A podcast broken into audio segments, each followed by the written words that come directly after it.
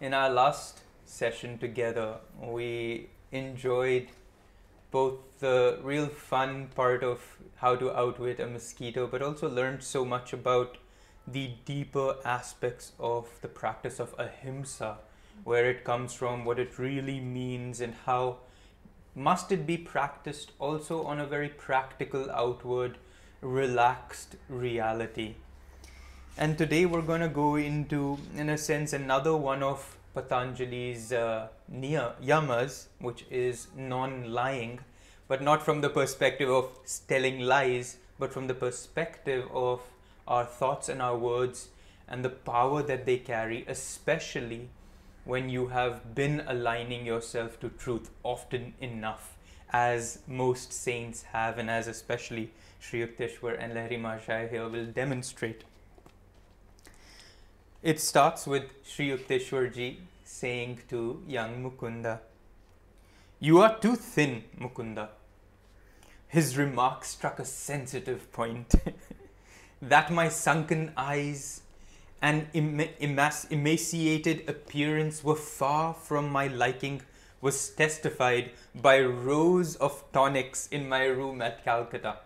So, Master was, as a young boy, always very thin, and it was one thing that he was kind of not too happy about his physical appearance, and so he was from a very young age already trying how can he get more robust and how he can build his body up a little bit. Nothing availed. Chronic dyspepsia had pursued me since childhood. Then Sri Yukteswarji says, Medicines have limitations. The creative life force has none. Believe that, you are, you believe that, you shall be well and strong. Sri Yukteswar's words aroused a conviction of personally applicable truth which no other healer, and I had tried many, had been able to summon within me. So it wasn't just Paramahansa Yogananda's own um, ability to feel and believe and know that in his heart these words were true, but it was also, in a sense, that particular exchange. Sometimes we go to people hoping that they can help us, but even that relationship has to be based on a lot of power, a lot of faith. And here, of course, Sri Yukteswarji's uh, master knows Sri Yukteswarji's unity with God, knows that every word he says comes from that space of power. So it helped awaken in him that uh, uh, conviction as well. Day by day, behold, I waxed. Two weeks after Master's hidden blessing, I had accumulated the invigorating weight which eluded me in the past. My persistent stomach ailments vanished with a lifelong perman- permanency. On later occasions, I witnessed my Guru's instantaneous divine healings of persons suffering from ominous disease like tuberculosis, diabetes, epilepsy, or paralysis. Years ago, I too was anxious to put on weight, Sri Yukteswar told me. During convalescence with a severe illness, I visited Lahiri Mahashaya in Banaras. Sir, I have been very sick and lost many pounds. I see, Shri Yukteswar. You made yourself unwell and now you think you are thin. This reply was far from the one I had expected. My Guru, however, added encouragingly, Let me see. I am sure you ought to feel better tomorrow. Taking his words as a gesture of secret healing, toward my receptive mind, I was not surprised the next morning at a welcome ascension of strength. I sought out my master and explain, exclaimed exultingly, Sir, I feel much better today. Indeed, today you invigorate yourself. No, master, I protested. It was you who helped me. This is the first time in weeks that I have had my energy. Fun little exchange going on. Oh, yes, your malady has been quite serious. Your body is frail yet. Who can say how it will be tomorrow? The thought of possible return of my weakness brought a shudder of cold fear. The following morning, I could hardly drag myself to Lahiri Mahashaya's house. Sir, I am ailing again. My guru's glance was quizzical. So, once more you dis- indispose yourself, thank you. Guru Deva, I realize now that day by day you have been ridiculing me. My patience was exhausted. I don't understand why you disbelieve my truthful reports. Really, it has been your thoughts that have made you feel alternately weak and strong. My master looked at me affectionately. You have seen how your health has exactly followed your expectations. Thought is a force, even as electricity or gravitation. The human mind is a spark of the almighty consciousness of God. I could show you that whatever your powerful mind believes very intensely would instantly come to pass. Knowing that Lahiri Mahashaya never spoke idly, I addressed him with great awe and gratitude. Master, if I think I am well and have regained my former weight, shall that happen? It is so even at this moment. My Guru spoke gravely, his eyes concentrated on me. Lo, I felt an increase not on, alone of strength but of weight. Lahiri Mahashaya retreated into silence. After a few hours at his feet, I returned to my mother's home. My son, what is the matter? Are you swelling with dropsy? Mother could hardly believe her eyes. My body was now of the same robust dimensions it had possessed before my illness. Now, of course, we can see behind this exchange just the, the little fun of guru disciple, two, two self realized masters, masters playing this little game with essentially us. But um, they're trying to prove a very, very, very crucial point. Two different aspects are at play here. One, of course, is, as we mentioned already, is the influence of the people around us. Now, Sri Yukteswarji's receptive mind was open to first and foremost everything that Lahiri Mahashaya was very subtly saying, Oh, yes, look at you, I think tomorrow you'll be fine. And then Sri Yukteswar felt, Ah, okay, I must be fine tomorrow. And then, no, you know, I think you're a little frail, be careful if the illness doesn't return. And that happens. Now, of course, they're exaggerating this process for us. But the truth is, all of us are so influenced constantly, influenced by our parents, what they think of us, by our spouses, by our friends, by our peers, by the television, by what we consider good health is, by the billboards. You know, we're just influenced so greatly that all these thoughts that we think are our own, all these perspectives that we think are our own. The truth is, they're not our own. They're all mishmashed from our childhood until now of everything that has stayed with us, everything that has made even a little bit of a dent in our consciousness, and all of it gathers together to create our world perceptions, to create our inner perceptions as well. So you've got this one reality playing out, which is the external influence that the world plays on us, that all individuals we come into contact play on us. Some more, some less. Some outwardly, some very subtly. So that's one. Then you've got your own inner world. And what that inner world does is also creating again and again this reality. Now, this is a fun part here. Sri Yukteswarji asks Lahiri Mahashaya, Master, if I think I am well and have regained my former weight, shall that happen? And Lahiri Mahashaya's uh, response is quite interesting. It is so even at this moment. What does that mean? So, in the moment, as I think, I am wonderful, I am well, I am, you know, successful, strong. I am strong, I'm the best in that moment, it is actually so. Unfortunately, our next thoughts tend to be, but really, am I that strong? But that other person told me this. And then in that moment, that is so. Can you see the beauty of how moment by moment we're creating our own reality? But we keep also negating those realities that we create.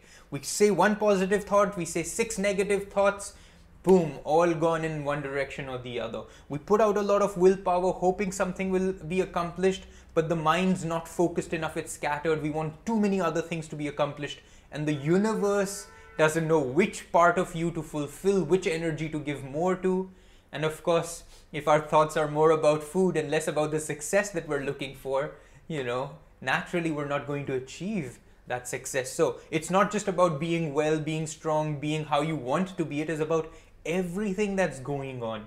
Lahiri Mahashaya's words be it so even in this moment, which means moment by moment we're creating a reality. And that is why, of course, we talk a lot about affirmations as a repetitive force that needs to be introduced over and over again so that it replaces all other thoughts.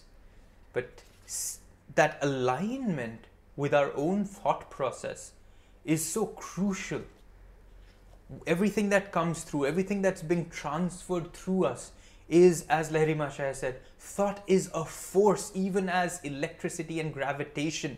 Every thought is a force being planted into the universe, which the universe is obligated to respond to.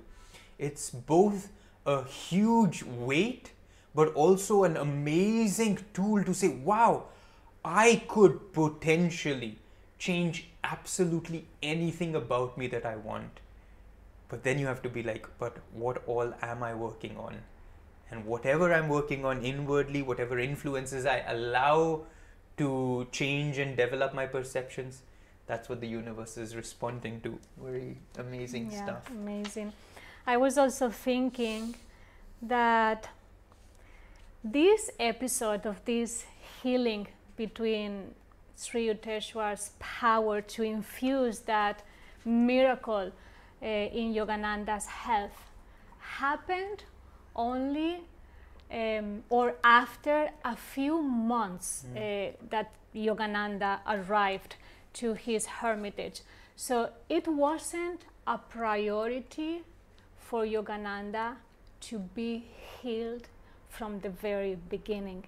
He had to learn other lessons through a mosquito. I mean, a mosquito had really more power than for Yogananda to be healed then. So we are talking here about six, seven months after Yogananda uh, came to Sri Yukteswar. So sometimes what we consider something important for our spiritual progress it's not. And sometimes uh, to recover yourself from a disease, from a physical illness, is not a priority under your guru's guidance. I mean, if the guru and only if the guru considers considers mm-hmm. that you are open enough. What would he say? You are not here. Master interrupted himself one afternoon with, his with this disclosure. As usual, he was keeping track of my attention with a devastating immediacy. Guruji, my tone was a protest. I have not stirred, my eyelids have not moved, I can repeat each word you have uttered. Nevertheless, you were not fully with me. Your objection forces me to remark that in your mental background, you were creating three institutions. One was a, sil- a sylvan retreat on a plain, another on a hilltop, and a third by the ocean. What, what can I do with such a master who penetrates my random musings? But this is where I love this particular paragraph now. Sri Yukteswarji says, You have given me that right. The subtle two truths I am expounding cannot be grasped without your complete concentration. Unless necessary, I do not invade the seclusion of others' minds. Man has the natural privilege of roaming secretly among his thoughts. The unbidden Lord does not enter there, neither do I venture intrusion. Wouldn't we just wish that they just keep coming in and just change our thoughts? And you know, wouldn't it be so much easier for us if they didn't require our permission? But that's just how they are. That's just part of the law of returning back to God, as we said. It has to come from us. And this is the critical point of the guru disciple relationship. The disciple has given permission to the guru, just as Sri Yukteswarji says, You have given me that right. But know that this right, again, needs to be given daily, moment by moment, because anytime, just as the moment uh, Master shifted into an absent minded state, Sri Yukteswarji said, Well, I, I can't give you right now. Had to stop his discourse because he says, What I'm about to, what I'm giving you, the subtle truths of these, is just, it doesn't work unless you are a hundred percent focused and concentrated. And it's the same for us. The moment we move away inwardly, our attunement, our alignment shifts, the gurus have to stop because they will not force themselves into our lives. And especially in meditation, how many times we try to connect, to receive that guidance, we are praying, we are asking to the Guru, but are we really 100% right there with Him? Are we really listening to His words or are we only listening to what we want to ask? So, even in meditation, this process becomes much more subtle. So, let's do this both in our activities, in our responsibilities, but especially in meditation. Let's make sure we are right there with the masters 100% opening not only our mind our hearts every pore of our skin needs to be there receptive to receive that kind of information. Otherwise believe me we miss half of the information that they are downloading in meditation. So maybe this week that can be something to work on. Uh, in our meditations how fully present are we? And whenever we need to bring back ourselves to that inner concentrated interaction i think the more the more successful our meditations will be someone really yeah wants really us. wants something but we will not budge what about if we Sri Yukteswar? if it's Sri Yukteswarji, he will walk through the door. okay. Okay. Then, of course, Yogananda says, You are ever welcome, Master. You can make as many intrusions into my consciousness as you want. And then Sri Yukteswarji says, Your architectural dreams will materialize later.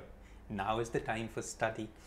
And then Yogananda describes for us those three um, institutions, those buildings that he was building in his mind. The first came, first came my founding of a boys' yoga school on a Ranchi plain. Then my American headquarters on a Los Angeles hilltop, which is known as Mount Washington. And finally, a hermitage in Southern California by the vast Pacific, which is another hermitage of uh, Shri, uh, Yogananda's Should called Encinitas. Answer. Well, I guess we, I guess we'll stick to the class and then go later. Master never arrogantly asserted, I prophesize that such and such an event shall occur. He would rather hint, Don't you think it may happen? But his simple speech hid Vatic power. There was no recanting, Never did his slightly veiled words prove false. Again, we come back to that same point how powerful the words of a saint are, for they are reality itself. They define what reality is to be. And even, as Yogananda says, it can be thinly veiled, it can be, you know, just completely very subtle. It's not like this is going to happen. And even no matter the slightest word that comes out from their mouths will pass. And, you know, on a perhaps lower level, although it's hard to say, I think we experienced this with Swamiji as yeah. well. Um, never ever did he say, This is going to happen. I think this, I see this, uh, Master told me this, my meditation revealed this to me. Always, always, always. And especially this was when it related to another disciple's own process. He would always say, Well, it's possible, it might. I think there's, you know, a chance. He never assumed and he never like took for granted even the inspiration or intuition he received uh, about so many people's next steps, but he never really forced that into anyone. And also, he didn't, you know, want to interfere or influence us. Mm-hmm because uh, it's important again and again this process is ours you know and we have to go through it and nobody else even the saints they are here to guide us inspire us um, transform us only to the amount that we actually are able to receive and open. And that's the hidden key here that we'll see again and again in these the lives of these masters. It's only as much as you allow. That's all. That's all that can take place in this world. Sri Yukteswar was reserved and matter of fact in demeanor. There was not of the vague or daft visionary about him. His feet were firm on the earth, his head in the haven of heaven. Practical people aroused his admiration. Saintliness is not dumbness. Divine perceptions are not incapacitating, he would say. The active expression of virtue gives rise to the keenest intelligence. Again, stopping moment. Sri Yukteswar ji, as Yogananda explains it, was inspired by practical people. And this is a hallmark, I feel, of the teachings of mm. this path. That it has and is practical. It has to be lived in every aspect of your life none of what we hear, see, speak is in the clouds. None of it's like, oh, isn't it wonderful how many astral worlds there are and how many dimensions there are? I mean, people are so caught up in the chakras and how it works and where, yeah, where I am and where my kundalini is right now. And so many people come to us asking us these things and you know, raised as we have been by Swami Kriyananda and these teachings, it's just, it's very hard for us to relate to. Not because they aren't real, but they have no immediate, you know, what do I do? What do I do knowing that there are 1600 astral worlds? What do I do by knowing there are 14 dimensions or however many? Every day it seems to be a different number. All I know is, am I kinder right now? am I more loving? Am I more joyful? Have I found ways to actually bring my meditation into the next half an hour of my life? Have I learned how to bring harmony into every interaction? Have I learned how the great intuitive perceptions that I receive are being applied daily in my life? And as Sri Yukteswar says here, saintliness is not dumbness. And sometimes you know we're we feel that if you're saintly or if you're in this bhav of you know bliss then somehow you can't fully act in this world that somehow then you have to be removed from this world and there have been saints who um, when they went into that blissful state were obviously just kind of unable to fully relate to the world.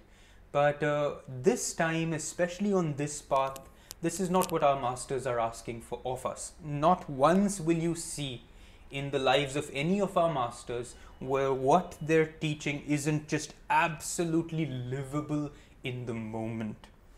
He then says, divine perceptions are not incapacitating. Not once will they kind of make you unable to fulfill your karma, your dharma, your responsibilities, the role that you've come to play here. Not once can you use your divine perceptions as an excuse not to be fully present in the reality in which God has placed you. And then finally, and this I love, the active expression of virtue gives rise to the keenest intelligence. Which is what? What is virtue? Virtue here, you can say, in a sense, means the practice of the yamas and the niyamas. And the more we are practicing virtue, kindness, loving thoughts, truthfulness, you know, a little bit of discipline, a little bit of introspection. The more we do that, Sri Yukteswarji says, you will develop an even keener intelligence in the process. So many people feel that, oh, these these yamas niyamas are not really practical. They can't really be practiced. I can't always be kind because people will take advantage of me. I can't always be you know truthful because then of course um, i'll keep getting myself into trouble. And whatever our excuses are but Sri Yukteswarji is saying the more we practice them in fact even on a worldly outward practical level our own intelligence our intellect will develop in the process. And this is a wonderful experiment, perhaps, to try and see as you practice these teachings, as you practice the steps towards virtue. What does that do to you? How does that shape the way you perceive, the way you re- reflect, the way you express yourself? And manifesting that refinement of understanding through your behavior, through your actions, through your words, I, I really feel that that what brings out from each one of us once we are working on those attitudes is a very unique refinement. I saw that in Swami Kriyananda and was one of the most um, impactful things I learned or absorbed by being in his presence. He wasn't not only right there with each one of us, fully present, hearing not only our words, but what our energy was emanating from us, the kind of vibration and frequency we were emanating, what was going on around him. I mean, his senses were so sharp and yet, even in the little things like how to ask me, for example, could you bring me that book, please? I mean, the vibration of his thoughts, the kindness that you could feel behind everything he asked of you. He made to serve him and even though he wasn't interested at all for us to serve him personally but he made each one of his requests to each one of us as one of the greatest privilege to do that for him because we were not just serving him but that consciousness that was emanating from him. We were responding to that perfected understanding of what true kindness means, what true truthfulness means.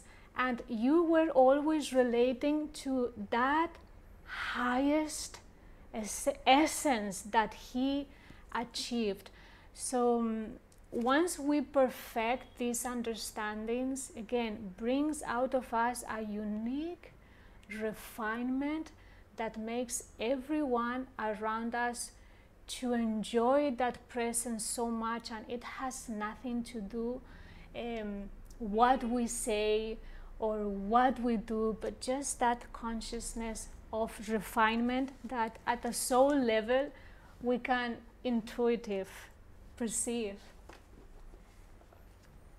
In Master's life, I fully discovered the cleavage between spiritual realism and the obscure mysticism that spuriously passes as a counterpart. This is what we were talking about. The sharp difference, as Yogananda puts it, between spiritual realism and the obscure mysticism that spuriously passes as a counterpart. My guru was reluctant to discuss the super physical realms. Somebody who knows every realm there is possible, who can not only knows them, can be there, probably is there simultaneously, could explain to you everything in the greatest detail, yet he was reluctant ever to discuss such things. I love this line.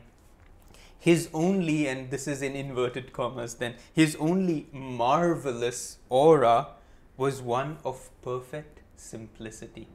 Sometimes people come to us and say, oh, I can see your aura, I can see this light, and oh, I was watching this video of somebody else, of course, and say, oh, I could see, you know, the colors and this and that. I mean, it's sweet, of course, and I'm sure some people do have that clairvoyant gift, but just look at what Yogananda is saying here about his own guru. His marvelous aura was just one of perfect simplicity.